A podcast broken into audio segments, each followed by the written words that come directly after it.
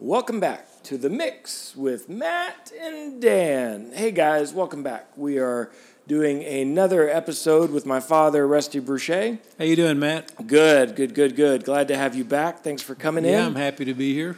Yep, um, exciting stuff today. We're going to talk uh, specifically actually about patents and how do you handle patents when you're doing product development? How do you do it in a company? Uh, and there are some life lessons learned from this guy, and he's going to share all of those tidbits with us.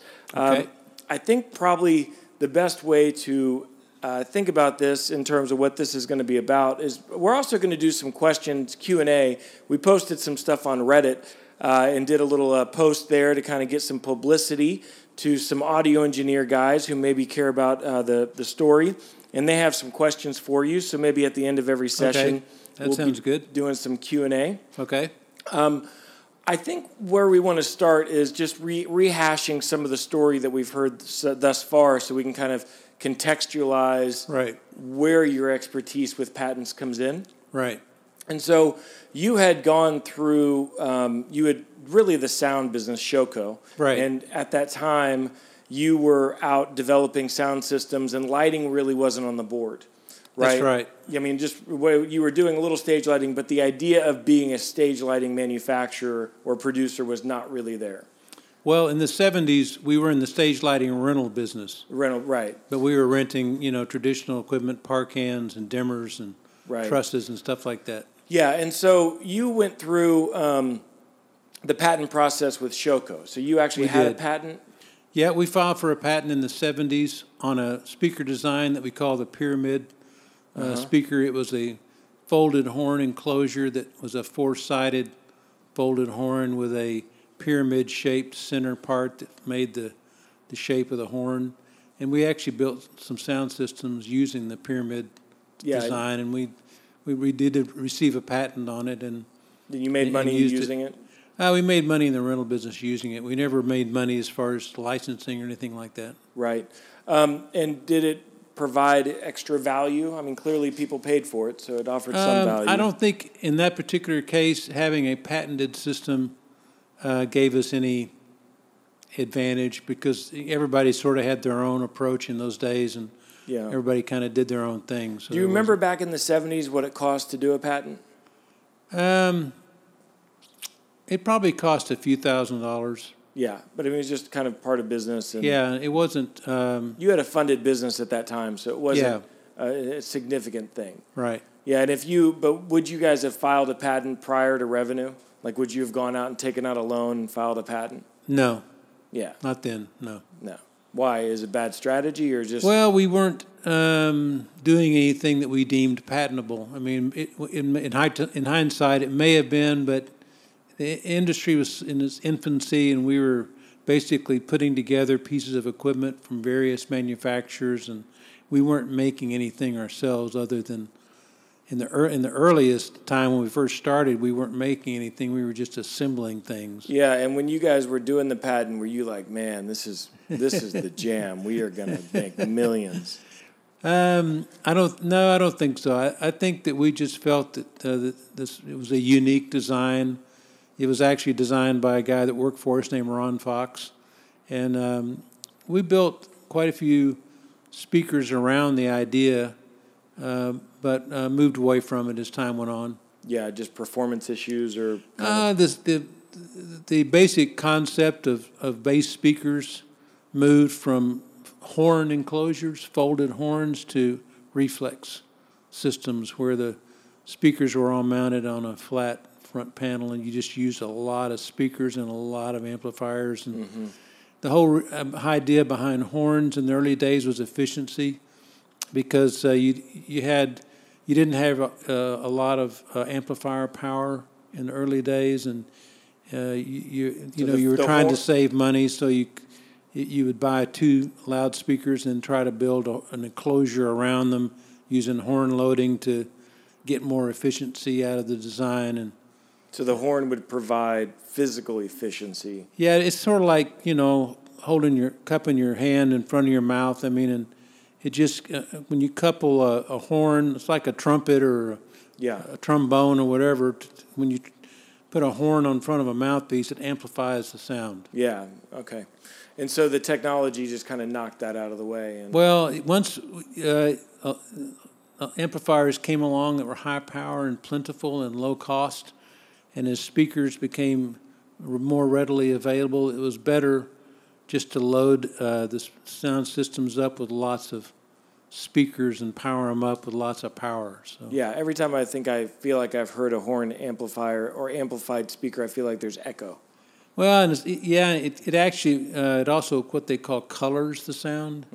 It kind of gives a honky Yeah. um, texture to it, and so it um, the reflex systems, which is what is used today, uh, is a, is a better way to go. Right. So you had a little patent experience. You'd actually We did. We- filed we- a patent. Yeah, but we were real novices. You know, we really hadn't. You know, we'd done it, but we really weren't. We, we didn't really know a lot about patent law or patents or anything like Do you that. remember how old you were at this time?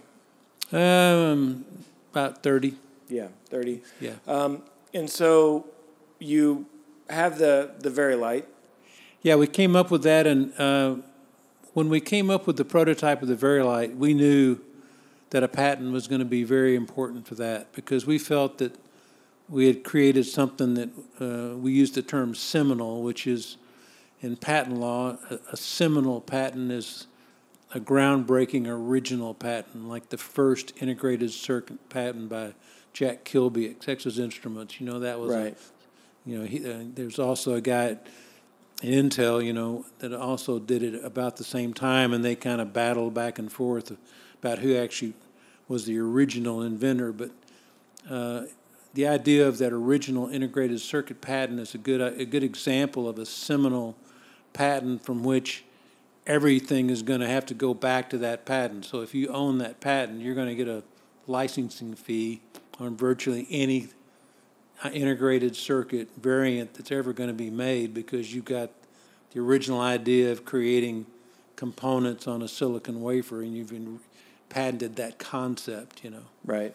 Now there's gazillions of patents that emanated after that original patent on all those variations and improvements and different stuff, but it's still uh, it's still if you can ever come up with a seminal or an original patent, then you've really got something. And we felt that the Vari-Lite idea when we first came up with it, we thought we we were the first ones to ever have thought of moving a light and making it change color. We did, we didn't know that that idea had ever been done before. We found out later it had. It's also a little bit pre-internet, right? Yeah, it I was. mean- it, it was. Uh, yeah, we. Yeah, absolutely. You know, we there was no way to really search easily. Yeah. Uh, you, had, you could search, do patent searches in the patent office, but uh, it was very difficult to search prior art. Yeah. and all that Now sort of nowadays, it's almost impossible to find, uh, which I think patent law has not cut. I mean, I don't know much about patent law, but I can tell you that it's almost impossible to find to not find some bones of some idea that you have. Yeah. out in existence, either Yeah. cobbled together or thought about, or at least blocked out in terms of Yeah. being an idea. And that makes it difficult to get a patent because if it's been published, if the basic concept of what you're trying to patent has been published, then you can't patent it. Yeah, I actually, I mean, you know, I've talked a lot about this on the other podcasts and some guest podcasts I've done, but I think Amazon is in a very dangerous position relative to everybody else having a seminal patent on really what I consider to be the next operating system. Right. Right. With their Amazon Go store re- Right. redoing retail, I think that's going to cause some serious problems because it's such a combination of really advanced technologies Right. all working together. Yeah. Uh, but from that, there's a million ideas that come from that new operating system, right? Right. There's that new ways. And so you can sit here and think of probably or predict a thousand products that will come from that idea, Right. but that are not possible until that idea is in place. Yeah. Right. So that idea becomes a seminal idea. Seminal idea, yeah. Yeah. And uh, it's interesting to see that in real time. Yeah. I don't know if I've really seen that in my generation. Yeah. And um, how does the how does the law handle that, right? Because if you allow a thousand patents to grow from that single idea that are kind of predictable, right? Software is highly predictable. Yeah. Um, and how it can kind of grow. Well, you don't. Um, if you have the original patent, I mean, you're, then you're happy to see all those things grow because you can go after all those people for licensing fees and get a lot of income from the from your core patent that they're going to have to use to implement what they want to do. Um, but it's uh, all that ha- has to do with patent strategy, and uh, we should talk about that. But I think first we ought to talk about the original Vari-Lite patent. And uh, after we built this prototype, we immediately had a meeting with a patent attorney. Uh, and this was even before we demonstrated the prototype to Genesis, and I negotiated the deal with Tony Smith to fund the whole thing. I knew that a patent was going to be really important. And in fact, it, the main asset that Vari-Lite Limited, this partnership that we formed with Tony Smith, the main asset it was going to hold would be this patent we were going to file for because we wanted to own the technology and we felt that the patent was going to, you know, be the, the, the symbol of the technology. So we, uh, we put, uh, we had a meeting with a patent attorney and we described what we had done and everything. Yes, so we had this meeting with this patent attorney and described what we had done. And um, we did, we, as I said, we were, we were novices and we put our faith in the attorney to, to write the patent and to write the claims. And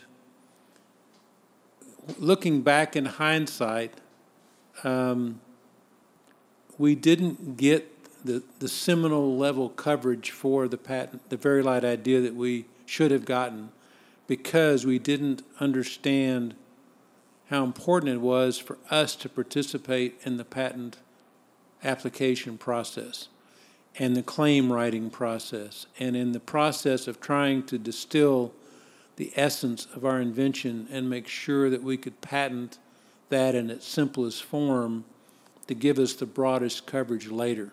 Yeah. So if, because when you build a, a product like Vari-Lite, which was the first one, the basic concept behind it was this combination of this, this new lamp that GE created, this metal halide discharge lamp, and we combined it with dichroic filters, color filters, and we made a system where we could change color by changing uh, wheels around that had these filters in them. But you end up with a combination claim where you have to have elements in the claim that together create the invention. And that's where you can get in trouble because when you write a, a patent application and you write the claim, everything in the claim uh, is makes up the claim, and, and for someone to get around that claim, all they have to do is change one single thing within the claim. So if you say you have to do A, B, C, and D, and they do A, B, and C, and then they do something different for D, then they'll get around the claims. So you have to really be careful about how you write the claims, and you have to really understand. And what we found was the attorney we used just didn't really understand what we had done Or the and impact didn't of it. Or, really know how to write the claim correctly. yeah. And so we ended up with a claim that had a lot of elements in it that later allowed ambiguity, ambiguity about what the claim meant, and it also allowed competitors to try to get around the claim by changing minor parts of it. So um, I really, my lesson out of that in hindsight, you know, years later looking back on it, having gone through a lot of patent litigation and spent many hundreds of hours with attorneys and being in court many, many times, is it's really, really important when you write the, the first patent that you pay a real attention to the disclosure part of the patent, which is the description of your invention. You need to study the prior art and understand what others have done and how you are different and how you're distinguishing your invention from the prior art. It's really important how you write the claims and what the claims say. And the claim language is very esoteric, legal language that's real specific to patents. And so you have to kind of kind of learn the language like you would Spanish or you know something like that. I mean, it's a real uh, you know terms of art they call it, and you have to get fluent in all those things. And your your your engineering group has to participate and be involved, and you have to do a lot. Once you get your claims written and really get the patent ready to file, you need to have sessions where you say, okay, we're sitting here, we're competitors to this patent. What are we going to do to get around these claims? How are we going to get around this patent? What are we going to do on this claim right here that says A, B, C, D, E, and F? How are we going to attack that? What, it, what other ways are there that we could, that could do that and not infringe that claim? And once you come up with ideas that are valid, then you write new claims before you file the patent. You know, Right. so you try to anticipate what's going to happen. I think you can't just call up the patent attorney, have a meeting, and go away and think everything's okay. It just doesn't work that way. It's a 'cause it- much more complicated and much more intimate uh, endeavor within your organization than that. It, it, it just goes to the, the root and heart of everything you're doing, and it's so important that everybody is mindful of patents and aware of, of patents if you're going to be in the patent game, which, you know, you have to make that decision. It's a very expensive game. Yeah, but you know, in this industry, there's a lot of people who have ideation and come up with new ideas. Yeah. And they, they tend to pursue products. Yeah, The people who are doing the work tend to invent products. right. That's what I would say that from just the outside of people I know in the industry and, and how they pursue ideas. Right. Um, so that sounds good on paper, Right. right? I mean, like that's, yes, that's probably the most cohesive patent strategy that I've ever heard, right? Right. As far as how to run a patent idea inside of an organization. Right. There's no way you could have done that, right? Because, like, even just a few podcasts ago, you talked about having to build 50 lights, three months or Right. whatever it was, right? You guys were burning 20 hours a day. You were getting just 50 lights built Yeah. and just trying to build these incredibly complicated things. When would you have had time to do that? And when would it have been too late? Well, it's it's too late once you file the application. Okay. Um, you can't. I mean, you can try to. I think there is a procedure for adding to it before a certain time, but I can't remember the all the rules. But yeah, but I mean, like, would- basically, you really want I mean, to make been a- sure it's all in there. And I think you just have to make the time somehow. I mean, it is, you know, you don't know what you don't know, so it is difficult when you're starting out if you have no idea what a patent is and you've never even read a claim, you don't understand what how claims are written and what all those words mean. But um, it's really, you know, it, it's just I think it's just part of the design process. If you really are, if you really feel that what you're doing is patentable and unique, and, and particularly if you think it's seminal, if you think it's really going to be a core piece of technology that everybody's going to have to use in order to do the next big thing, you just have to figure out a way to make it part of your design process to learn about it. Yeah, and did you file the patent before you had your first show? Did you need to? Was there a time, a Yeah.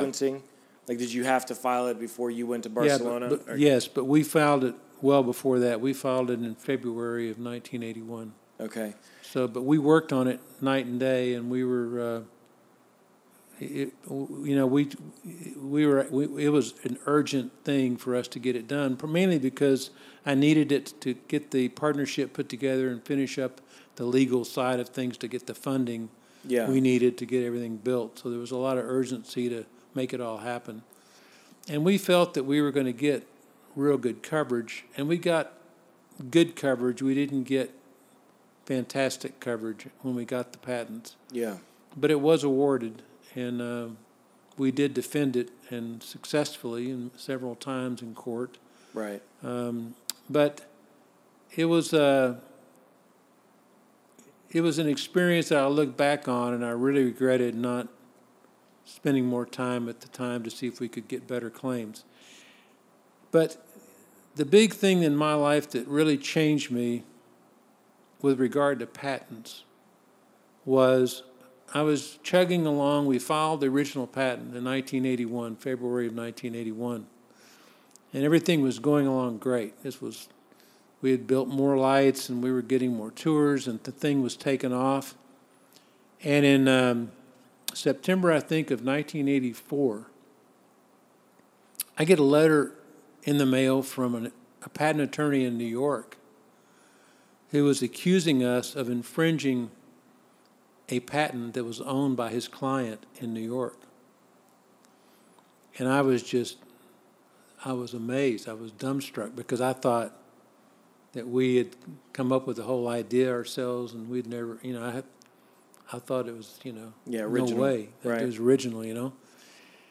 And what had happened was there was a group of theater guys in ba- Basel or Basel, Switzerland, in the '60s, late '60s, who came up with the idea of an automated lighting system using conventional technology at the time. It was tungsten lights and big gel color wheels to change color. Mm-hmm. And they built automated lights that were gigantic, that were the color wheel on the front was like three feet in diameter because it had, you know, eight inch gels and there were six of them around. So you built these giant wheels, that, and the, all the lights were made out of cast iron, and they used like quarter horse motors for pan and tilt. They were like battleships, and they hired a professor at the local university in control systems to design the control system to run it. And his name was Fritz von Balmus. And the name of the patent was the von Balmus patent because he filed the patent once they got it done. And they they put together this system, and von Balmus built a control system using discrete electronic components. There was no integrated circuits or anything. So these, he had a complete wall full of electronics. It was like 12, 20 feet long and 10 feet tall, full of equipment that he had built to, to be able to control like 20 or 30 of these lights, you know, analog. And they used uh, core, you know, uh, I, I can't remember the term, but they used for memory, they used the, the technology of the day. And it was really a, an amazing thing. They, they managed to get state funding to build it. And uh, they filed this patent for it and got the patent issued in 1970. And um, a guy in New York who was a patent hobbyist who was in the stage lighting business found out about this patent and went over there and bought it for $5,000. And then came back to New York and hired a really big New York patent firm to assert it against us to force us to pay royalties. And it only the patent only had one claim. But and it was a very long rambling claim, but it incorporated all of the elements that you needed to have an automated lighting system that had recallable cues, where you could program the lights into position, store the cue, hit a button, and recall the cue. Right. And the way the claim was written, you know, and we we tried everything we could to um, invalidate the claim. We we went to work researching it and discovered that moving light, the idea of moving lights, went back to the 1920s. Um, but up until the von Balmus system, all of the lights were what was called open circuit. In other words, you just you had a motor for pan and a motor for tilt, and you had a button, and you'd push it, and when the light moved to the place where you wanted it to, you took your finger off the button, and that was it. There was no memory. Right. The von Balmus patent was the first one to implement the idea of absolute values that were stored in a computer for these parameters that you could recall. Right. So the light To would create just a cue. go to the same place. Yeah, exactly. the same cue yeah. and be the same color and all that. Kind of important when you're trying to get a spot or a mark Yeah. on the cue. Yeah. Like people so, may think about that, like in terms of the host going to the mark Right. on the stage. They often go to. And so this this patent had nothing to do with dichroic filters, had nothing to do with the new GE arc lamp. It had nothing to do with what we had done. We had what we had built was the practical, the first practical automated lighting system. Right. And the breakthrough that we'd come up with was this, that Jim Bornhorst had come up with was this combination of dichroic filters with this arc lamp that gro- grossly, tremendously miniaturized the light fixture. You know, our fi- fixture was 14 inches long and 10 inches by 10 inches. Yeah, and how many watts was it? It was the equivalent of a thousand watts. It's Yeah. 350 watts, but they were.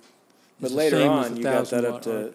several thousand watts, right? I mean, Yeah, we did, but it's um, this was the example of even though our our equipment was not doing exactly what they were doing, in order for us to do what we wanted to do, we had to do what So- they patented. They had a patent that was 14 years old by this time. Uh, yeah, it was. Okay, and a patent lasts how long? Uh, 21 years, I think. Okay, so you it had may have the patent may have been issued in the mid 70s because there was there was Enough. 10 or 15 years left on it at the time, as I recall. okay. And so, um, you know, I, I immediately did not want to uh, to file. I didn't want to pay royalties, and so I decided that our best strategy was to sue them uh, for try to try to to force the patent to be invalid, to file what's called declaratory judgment motion, because we felt the patent couldn't possibly be valid. We felt like somehow or other there had to be prior art somewhere that would invalidate it, and we, we searched and worked at it uh, forever. I mean, I, I ended up knowing probably more about the history of stage lighting than any person on earth by the time we got through. But we couldn't find it, and so I ended up um, settling and paying uh, over a million dollars in, in royalty payments to this guy for this patent that he had paid five thousand dollars for. So you gave him a one-time offer. No, no, no. It took four years of negotiating and litigation in court, and we spent a lot of money on legal fees So you stuff paid. like that. You ended up settling. We settled. We settled with him Yeah, and paid as him opposed to a perpetual royalty. He was he took a million bucks and Yeah. left. Yeah. It's a pretty good investment. It was a great investment, and you know, I, I respect his uh, cleverness and being able to do it, but it was a painful experience. So that experience sort of changed our life because it, it galvanized us into the other side of patents. You know, you think, oh, how wonderful it is to have your patent and to come up with this great seminal idea, and all these people are going to pay your royalties. And what you don't think about is, what if you are the one infringing and somebody shows up at your door after you've got your system, your company off the ground, and you're going, and all of a sudden you find you're infringing patents that you didn't realize you were infringing, mm-hmm. or you're infringing patents that you don't think you're infringing, but somebody else thinks you're infringing, and it, it's an it's a tremendous problem because the expense involved to deal with it is enormous, and it shuts down all of your financial relationships and stuff because people that are loaning you money and banks and all that don't like patent litigation. They don't like uncertainty. They don't like the thought that you could be stopped from doing business or be forced to pay huge amounts of money out. Not to mention the amount of money you're already paying for legal fees to fight it. So it made us all of a sudden realize that there's two edges to the sword. There's the edge of getting the patents, but there's also the edge of making sure you're not infringing patents. Right. And you also end up with people that go out and start trying to patent what you're doing in anticipation of what you're doing. So you you you want to be you find yourself if you really are going to be in the patent game and have a a really sophisticated patent strategy, you need to be filing very aggressively for patents all the time. So taking that out of that example that you were in, but like that's a, a great topic we'll talk about when we come back. Right. Which is pre-planning other people in like the chess game of the Right. patent war that comes out in this Right. ideation of products and Right. guessing where the market's going to go. Right. So we'll be back in a minute. Why don't you guys listen to uh, some kid play some kind of instrument we have around here? Thanks. Welcome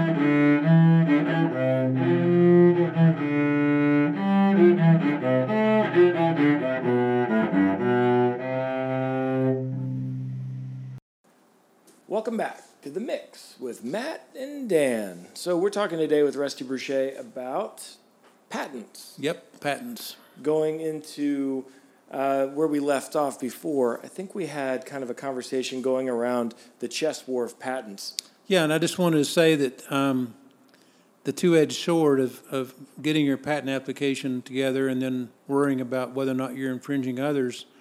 When we first filed our our Vari-Lite patent, and we did the prior art search and so forth, the von Baumhuis patent didn't come up in that search.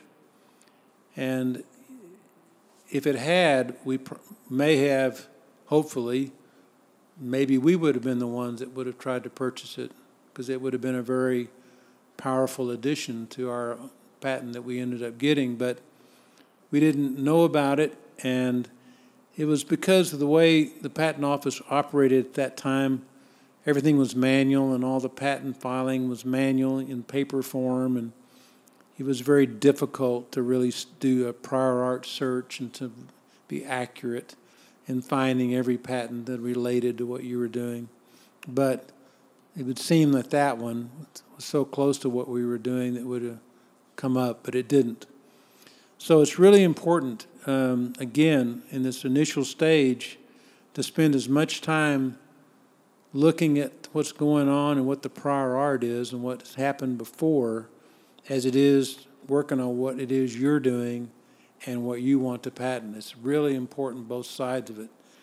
And it continues to be important as time goes on because as you successfully build the first product and you get your first patent, and then you start improving your products or coming up with variants or different ideas of products, you end up with quite a large portfolio of patents. And you have to be aggressive about filing because if you don't, somebody else will file and you'll find yourself having built a product that all of a sudden somebody shows up and they have a patent that they've written.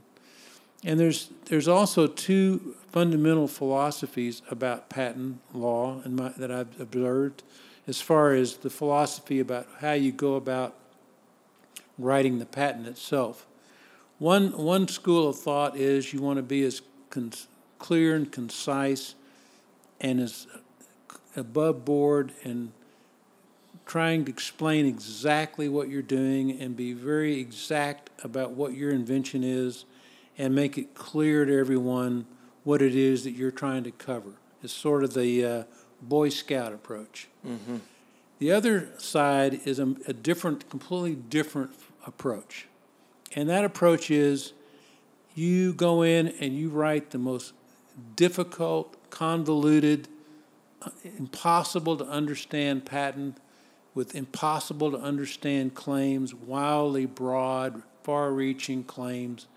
And you go in and, and you build, you, you just start writing claims and patents on just ideas that you have or you might have picked up somewhere or heard over a beer somewhere.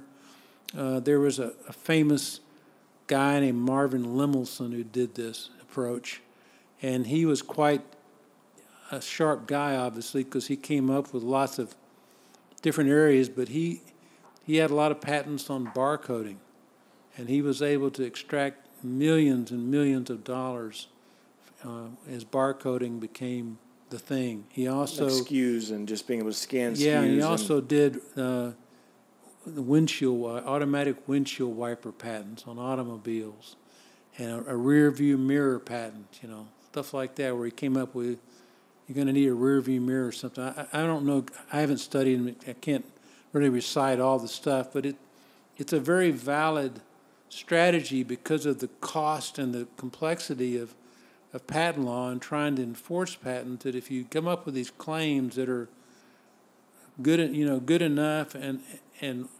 ambiguous, you know, and you know, Ambiguous. obscure enough, Yeah. then you can kind of get people to pay you off just to go away. So there's two different approaches. We we always took the Boy Scout approach. We tried it to make we tried to make our claims and everything as clear as we could, uh, because we felt that that was the best way to to go forward. Right. But there's two different approaches, and uh, if you ever get uh, uh, someone to come at you with a claim from a patent that's written in the Lemelson school, it's very difficult to deal with it because it's expensive. Patent litigation and all that is just tremendously expensive, millions of dollars. Yeah, and so hindsight, would you go back and I mean, so I mean, there's a lot of interesting things you said there. So I mean, just to stay on the theme of kind of the chess war of patents before we kind of dovetail into some maybe some hindsight, you know, Yeah. strategic advice. Um, right now, I mean, the only thing I have to reference this to is really what I see as the Amazon Go thing. Right? Yeah. You have this one store, this new technology a lot of people messing around with it, but ultimately, I think that they've settled on it. I think Right. that uh, you're not going to be walking around with glasses or goggles anytime soon, right? Right. You're going to go into a store. The store is going to follow you around, and it's going to offer you software, Right. uh, experience, avatars, personalization, memories to shopping lists, you know, and it goes Right. on and on and on, right? Right. So right now we have like you and I could probably sit down and come up with and I'm not I don't I'm not exaggerating in any way shape or form. I think that right now we could come up with at least 100 if not 500 valid software products that will come out of the Amazon Go technology, Right. What they call proximity software or Right. find you know persistent software around finding it around your body. So would a strategy right now be to go out and just start patenting those ideas? That would be the uh, alternative strategy to the Boy Scout strategy, yes, and that would be a good example of it. You could you could come up with because the thing about patent law is you do not have to, to to reduce it to a working unit. You know, you you can patent a concept and the disclosure and write claims, and you know it doesn't have to necessarily be something you actually built. So you can come up with you could sit down and come up with ideas and research it and write claims and disclosures and all that and come up with things that you could then try to license to people later. you know. Right. And it just depends on how good your claim was and So there's a lot of patent trolls out there right now that them. take Yeah. something like Amazon is doing, Yeah. and then they just start extrapolating. Yeah. And the only uh, defense that Amazon has is to really take that also that technology and start Yeah. extrapolating on its own. yeah, and you can bet they are.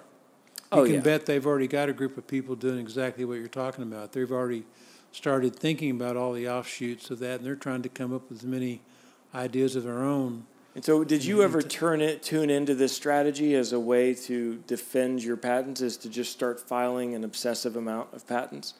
We didn't. We didn't take. Um, we never went the, the approach just to do it uh, to try to create as many ambiguous claims as we could. We took it in that we we were constantly developing the Vari-Lite technology and come up with new ideas and new products, and we just formed a very aggressive internal patent committee that f- covered and filed for anything that we came up with that we felt was patentable and we did it uh, as a defensive maneuver more so than anything else. We we didn't really have a.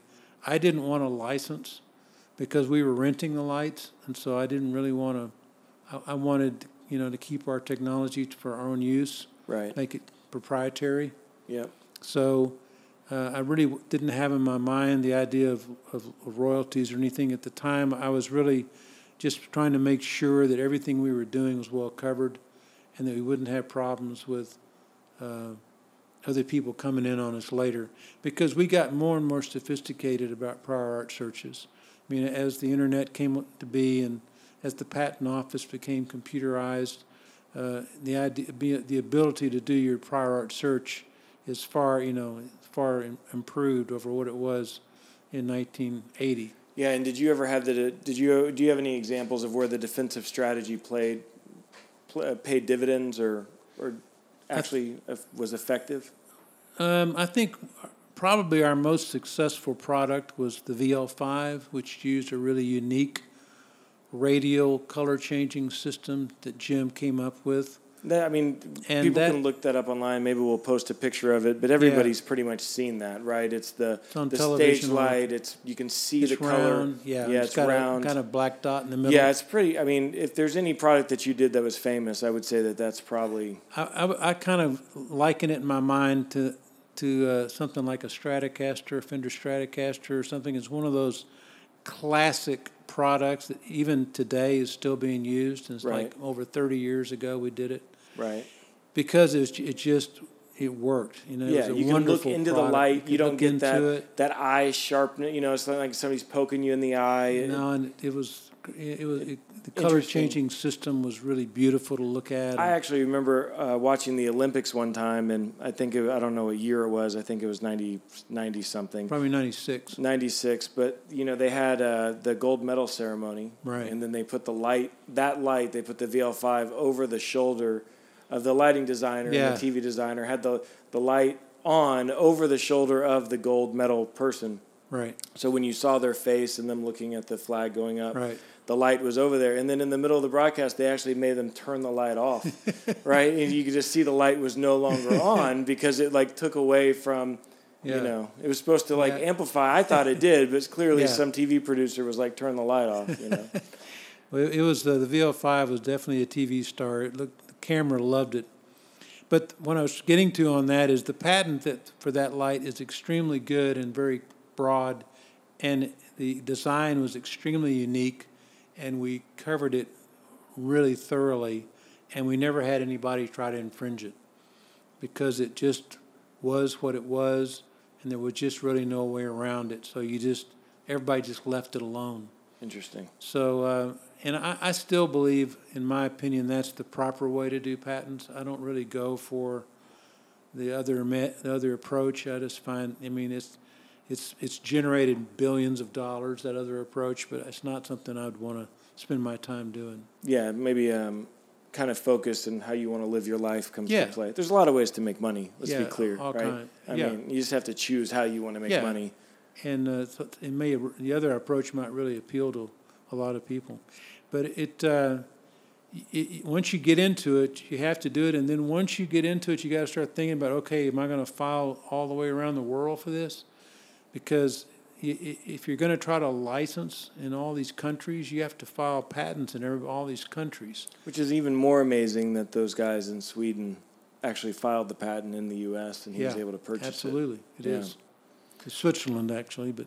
It's And you know, an interesting side story on that system is when, when we got into this litigation, I actually flew to Basel and saw and went to the theater where this was, yeah, I think and uh, the system was there. It it was it hadn't really been commercially successful because the control system being discrete components and it was just so incredibly complicated that they it had a real difficult time. so. You were so well, hold on. You were so obsessed with this lawsuit and kind of absolutely. and like you figured out this thing was in existence like how did you even figure out that it was in existence Well, it was, in. I, it was in the patent, and the, the, the inventors were listed, so I looked them up.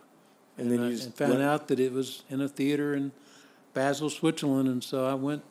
I mean, I had a friend uh, uh, that was doing research for me, and we went all over Europe looking for prior art and all, you know, all, anywhere we could think of where they may have had some sort of moving light that would have predated that patent. We went and looked for it, you know. yeah So I went to the theater and I actually saw this, and I actually met with these guys who had been, who had developed it, and um, I was just amazed at what they had done. I mean, it was it, the technology, unfortunately, just wasn't right for what they were trying to do, but they were too they were too far ahead of their time, you know. But we had built this control system, this control desk for the VL1, the very first system that we put on the road with Genesis in uh, September of 1981. And we had built it, and, and one of the features of it was we had a, an array of buttons that if you punch the button, it, you, you uh, selected the light you wanted to program. So yeah if you wanted to do pro- light number one, you pushed button number one, and then the, all the knobs and controls on the control surface worked for that light. Right. So that was how you programmed everything. And uh, when I walked into that, that Basel's theater and looked at what that Dr. von Baumhuis had designed as the control desk, it was almost identical to what we had done with our system. If you, in fact, it looked like we, you know, it, we, we were totally unaware of it, but it looked so similar. We, I was just shocked. I was thinking, you know, it was just amazing that he had just gone down the same path of thought that we did. Yeah. Because when we first came up with this, there had never been a control system built for automated light other than theirs. Yeah.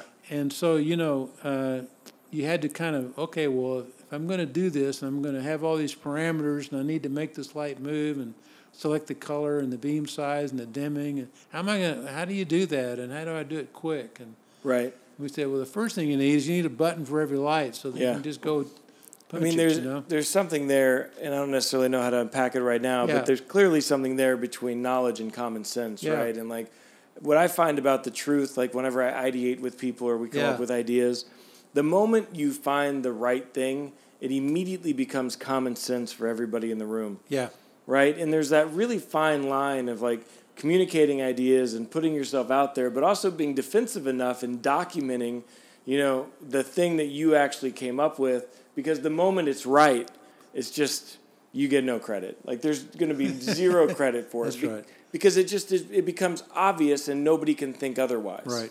Right. It's like it's been unlocked and now it's in the world and Yeah. and now it's over. and that's a that's a definite feature of a seminal idea. Right. A seminal idea is becomes totally obvious once it's disclosed. Right. So, I, I mean, to me, that's the that's the emotion and the sense that I get with that that new kind of software approach, right? yeah. Is like it's just it's so the way it's going to be. you know what I mean? Like it's like like I almost am like I almost well, I did a podcast a while ago and I was talking to a buddy of mine and I gave ten outrageous software predictions for Amazon Go. And now that I think back on it, I was like, I should have put dates on it. I should have said, okay, but I need consensus in the room that like nobody's really paying attention to this technology right now, right? Like there's like not not really any retail stores that have this, and it's not on anybody's radar, and nobody really understands Yeah. how all of this stuff is going to affect their life, right? Yeah. But it's going to affect your life, and it's coming, and it's completely obvious. And once it comes, you'll be like, oh yeah, of course there'll be an avatar next to my can of spaghetti. Of course that makes sense. Of course the spaghetti will light up because it's on my shopping list. Of course, right? Like you know, and it's like that's not ten years away. You know what I mean? That's Yeah. probably like eighteen to twenty four months away, right? You know, they've now released their. Did you hear that they're coming out with three thousand more stores? oh, really? Oh yeah, they're on. It's done. like the the idea of all these retail stores failing and this whole like Yeah. apocalypse, it's really just these just retail people who were not uh, classically like the last kind of thing to fall. Right. You know, like maybe the important part about a retail experience wasn't the technology; Yeah. it was just proximity, and so that was the predominant character. And now we're moving into this whole thing where it's like, okay, yes, it's proximity, but it's also experience and entertainment and engagement. But they're still doing stores. Oh, yeah, they're still doing stores. Let's not kid ourselves, right? we're not removing the commercial districts from the United States, Exactly. you know? Like, we're not just going to do everything by mail. Sort of like when they started, they you know were going to do everything online, but they were spending all that money building warehouses. You know. Yeah, that's like really, and that's what Amazon Yeah. did, right? That's he was like, saying, yeah. and people made fun of him. They were Yeah. like, "Well, why are you building all these warehouses with all that money?" He's like, Yeah. "Uh, "No reason." you know, you guys just keep talking about your eighty man, pound dog food, you know, coming through the mailbox. I'll work on this over here. Um, So fascinating information about patents, and maybe we can kind of circle back to that because I think there's a lot there. Um, as we get to the end of the podcast today, I really wanted to take a chance, and if uh, people have questions, they can always email me. Uh, uh, and directly, or come through the site, or you know, if we post something on some sort of forum. But I, I definitely want you know, you have so much knowledge. I don't even know what questions to ask you all the time. Um, but we did get some questions from Reddit. I posted something in the live sound, uh, you know, because I figured that you know Right. that would be if you had anybody interested in your career history Right. at all, that would be the live sound guys, certainly. Um, and so um, I'm going to ask you a couple questions. We're going to save a couple for the next one. So if you don't get your uh, question answered, then definitely stay tuned because we've got some more coming. Uh, but we have um, X32S asks, uh, I'd be interested to know about how uh, your so this is going back to Vari-Lite. Uh, this is going back to Showco and actually being the sound man for Led Zeppelin. So this is kind of that part of your story. Right. And he wants to know how the Led Zeppelin sound s- setup scaled as you worked with them. So you worked with them for how many years? Like six or eight years? Ten years. Ten years? Yeah. And so and you did all their sound. I mean, every year you were Yeah. seeing the system and actually building, and you were the guy. So the guy, it- yeah. there's probably no other formidable expert to answer this question in the entire universe other than That's you, correct. except for maybe the accountant who has a list of all the stuff. Right. Um, And so, how did their setup scale as you from year one through year ten with Led Zeppelin? How did their setup scale? And then, what is your you know the perception of the technological changes through Right. your time with them? Well, they, you know, I worked with them from 1971 till 1980 when John Bonham passed away. And um, it, that was really the 10 years uh, when we kind of created the Showco sound. And it was an evolution of um, development as we were building and improving these sound systems. So Zeppelin themselves didn't change over that 10 year period as far as their stage setup. They basically used the same equipment, the same instruments, um, and we built shows around them with lighting. The lighting rigs got much bigger and more complicated and all that, but the sound system just got more powerful because it, the, our, our challenge in that first 10 years of development was to get the sound loud enough. You know, it, it took a long time for us to figure out how to go and get a system big enough to where it would really sound good in a really big hockey arena. And we were, as I said before, we were constantly fighting the acoustics of the room, and we didn't really understand the directional nature of sound like we needed to at the time. We, you know, we as we built these systems, we were sort of putting a lot of energy into these arenas and exciting the environment. So we're sort of fighting ourselves because as we turned the systems up louder and louder, the room uh, reverberation became louder and louder, and it was hard to get a, lot of uh, clarity out of the system.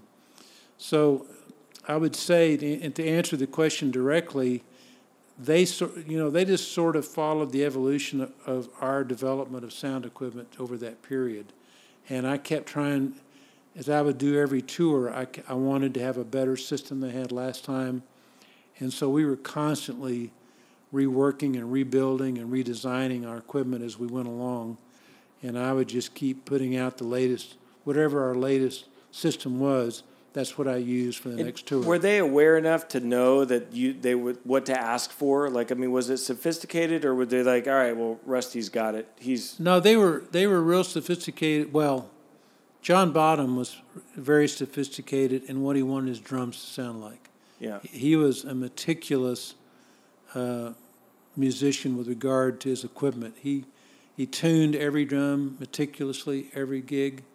He uh, he paid attention to particularly his bass drum sound, and he always wanted me to, you know, he always told me he says I want it to sound like thunder. That was his big thing. You know, he wanted he had a he had a vision in his mind of way he wanted that kit to sound, and he would. Uh, I still remember in, in we were playing a gig in Knebworth, which was an outdoor show in England in 1979. It was right before he passed away. But uh, his son Jason, uh, he had been teaching him to play drums since he was like three or four years old. And uh, I don't know how Jason, how old Jason was at Knebworth, but he was probably, I would say, I don't know, eight or nine years old maybe. But anyway, I was I was out at the board uh, in the soundboard, sitting there. Uh, the crowd wasn't in, and and um, while the band never did sound checks, uh, I always had somebody um, get up on the drum kit and play and whatever. But in this particular day, the band did show up, and uh, I was out there looking down at the board and getting the drum kit uh, tuned in, and it sounded, you know, I thought I thought Bonzo was on the drum kit, and I looked up, and he on my right shoulder, and he was standing there. And when I looked up on stage, it was Jason, his son, that was playing, and I, I couldn't tell the difference. And I had been mixing this guy for 10 years. I mean, I knew his drum sound better than anybody uh, probably ever as far as in that period of time. And I couldn't tell. Wow. He's played just so perfectly. But he was, but John Bonham was standing there and he had comments about the way it sounded and he made, he asked me about certain things. So he was very connected. The other one that really cared about it was Robert. He really cared about his vocal sound. Right. And he wanted a really strong, powerful, clear vocal sound. He was really into his effects and his reverb and echo and all that. Yeah. And uh, Page, you know, was he was interested as well, but he was more interested in the the mixes. You know, I always did a, a show tape off the soundboard, and I would give them the copy of it, or I'd give them the tape after every gig. And he would make comments to me sometimes about that. Yeah. Uh, and uh, John Paul Jones also uh, cared about his bass sound. Right. And, So uh, it sounds like so- you had a really healthy relationship where everybody I- kind of had their way of dealing with it and understanding. Yeah, and they the- cared a lot about it. And, and in those days, the relationship between the sound and lighting people and the artist was quite tight. Right. You know, it wasn't. You didn't have layers and layers of people that you do today because the shows were not as huge as they are now. I mean, Right. the, the level of production now and the scale of the shows now is so enormous that you just, you know, it's You just have but to. I, even even now, I, I'm sure that there's still a relationship between the sound man and the artist because you know, regardless of all the video and lighting and staging and all that stuff, at the end of the day, the thing that I think every artist cares the most about is how they sound. right. They care more about that than anything. So they're they're going to have to have faith in who's ever mixing because even today, in a live sound gig, when you go to a concert, what you're listening to is the product product of what that sound engineer is producing. Mm-hmm. You know, the artist is playing, but what you're hearing is the mix, and that mix is happening in real time. It's live, Right. and At every guy- seat, every 50, you know, 50,000 Yeah. seats, 50,000 different areas Yeah. where it's coming through. You got to right. care about that, and so that uh, guy or girl, whoever is out there and doing that sound engineering now, they have to really be good, Right. and they have to have a great ear, and they have to. Uh, and that's complicated, right? I mean, it takes study. You have to Yeah. understand it, and you got to get Yeah. experience and reps, and Yeah. put your stuff up in about 100 rooms and figure out what it what it does, you right? do. So, um, do you remember what kind of mics and what kind of setup Bonham had on his? Yeah, I used uh, mostly Shure mics, but I used an RE20 and EV RE20 on his bass drum because I liked the way it sounded, and the RE20 really worked well uh, right up. He actually had a hole in the front head, and we would stick it in the hole. But uh, I used Shure mics, uh, mostly uh, SM57s on his uh, other drums. I, I, I mic'd the top of the snare and the bottom of the snare separately, and mixed those separate because the that they sounded obviously totally different, and uh, I was able to get a really nice.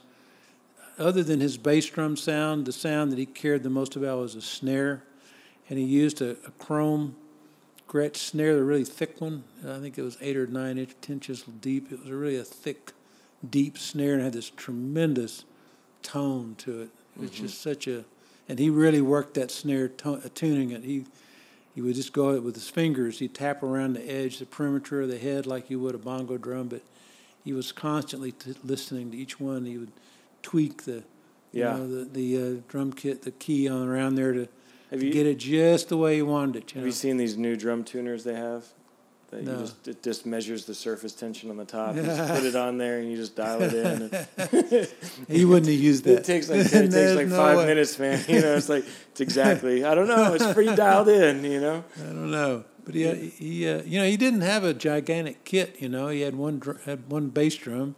They made sound like he had three, and uh, he had the snare and he had a couple of toms and floor tom and cymbals, and that was about it. And a hi hat. He was big on the hi hat too, but he was uh, he was just an unbelievable drummer. Yeah. He, he he powered the band. He was he never wavered. Out of all the years that I mixed him, he, he never he was always a rock, and so was John Paul. The two of them together, they just held the whole thing together. And then Robert and Jimmy just played on top. Right.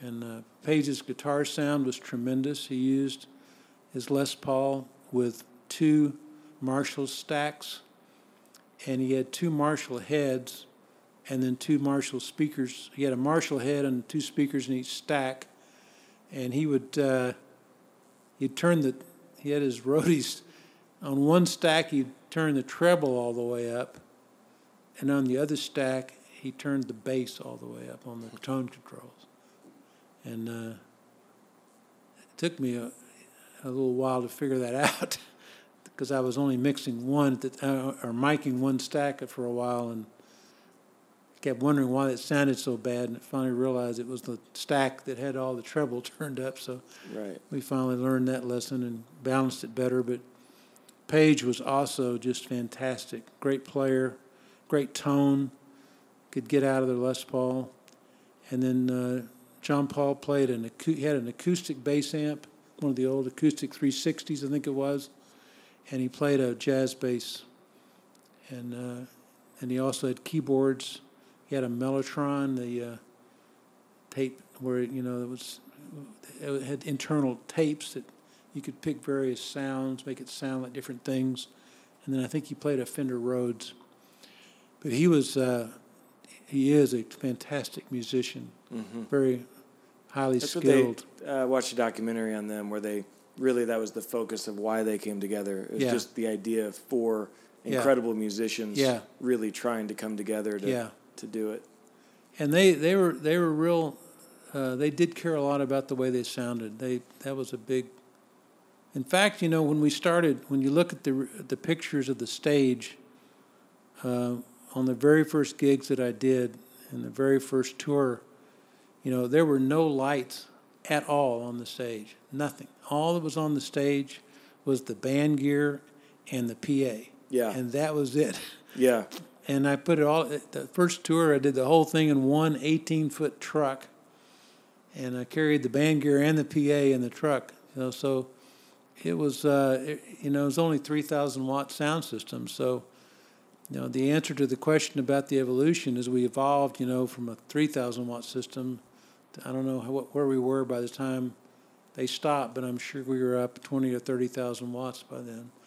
So, because as we migrated from folded horns and horn type enclosures to more reflex oriented enclosures, we we traded the horn efficiency for lots of amplifiers and lots of speakers, Yeah. and uh, went that direction.